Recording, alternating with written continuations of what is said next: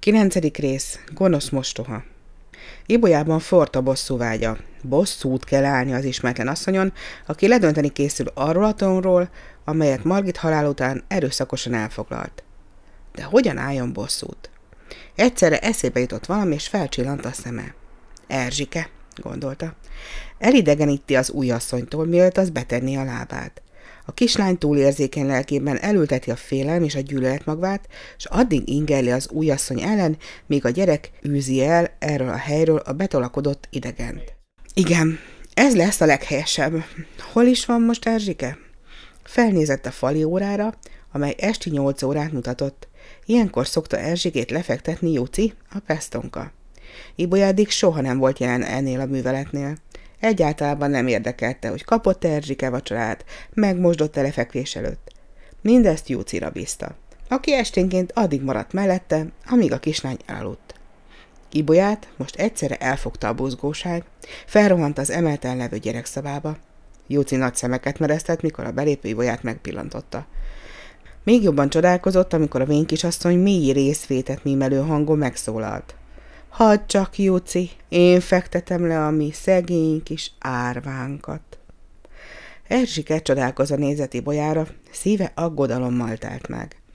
Gyere, kis bogaram, szólt most Erzsikéhez nénikéje, majd levetkőztetlek. Úgy sem lesz már jó sorod ilyen sokáig. A kislány helyett Júci kérdezte. Miért? Mert most jön a házhoz. Szerepéből kiesve most már a megszokott érdes hangján förmet rá. Elígy a dolgodra. Ma én maradok Erzsike mellett. A pestonka kiment. Erzsike döbbenten merett maga elé, fülét megütötte egy új, borzalmas csengésű szó, amit még sosem hallott. Mostoha. Mostoha jön a házhoz. Szíve összeszorult. Mi az, hogy mostoha? kérdezte ilyettem. Majd megtudod, kicsinyem, megtudod magadtól is, bár sose tudnád meg.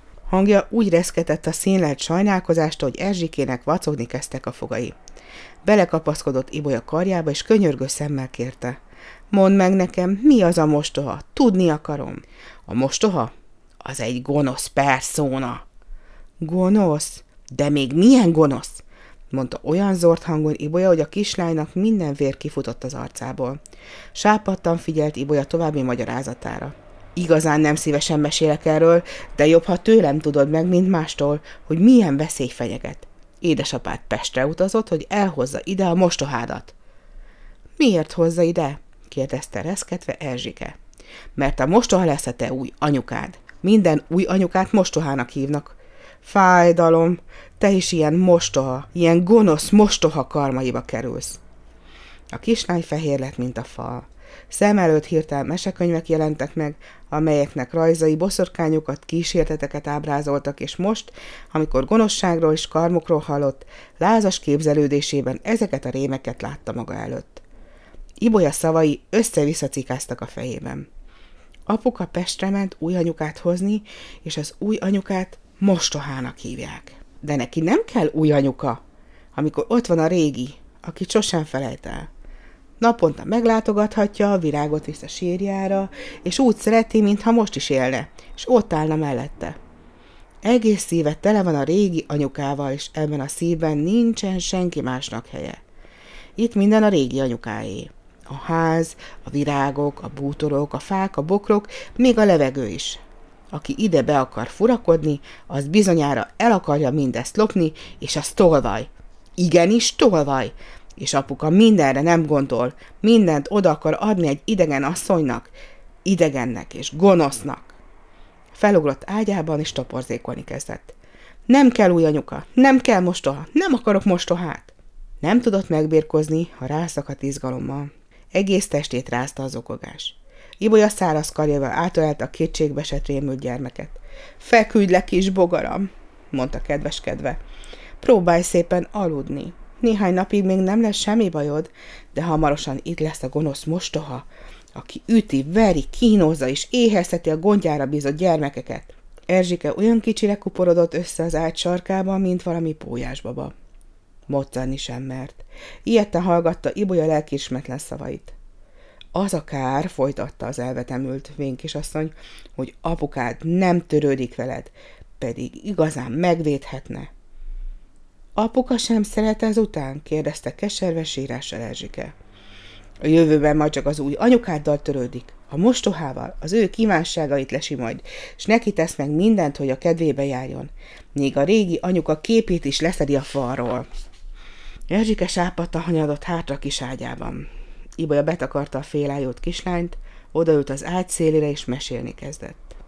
Egyszer volt, hol nem volt. Volt egyszer egy gonosz mostoha. Hogy mit mesélt Ibolya gonosz mostoháról? Azt Erzsiker már nem is hallotta a keserves zokogástól. Csak azt érezte, hogy ennek a szörnyűségének nem szabad bekövetkeznie. Ibolya halkan, lábújhegyen kiosont hervat szája fölött kíméletlen mosoly ült. A kegyetlen terv már is sikerült. Erzsike alig aludt egy órát. Mikor felriadt, rögtön eszébe jutott Ibolya meséje a gonosz mostoháról, kis szíve ilyetten zakatolt. Érezte, hogy nem maradhat ebben a házban, ha mostoha idejön. Mit tegyem? Töprengett magában, hogyan tudna megszabadulni a rázuduló veszedelemtől. Egyszerre csak világosság támad zűrzavaros agyában. Megszököm, suttogta. Igen, megszököm innen. Maradjon egyedül a gonosz mostoha. Engem ugyan ne kínozzon. Megszököm, ismételte egyre dacosabban, és ez a gondolat boldogsággal töltötte el.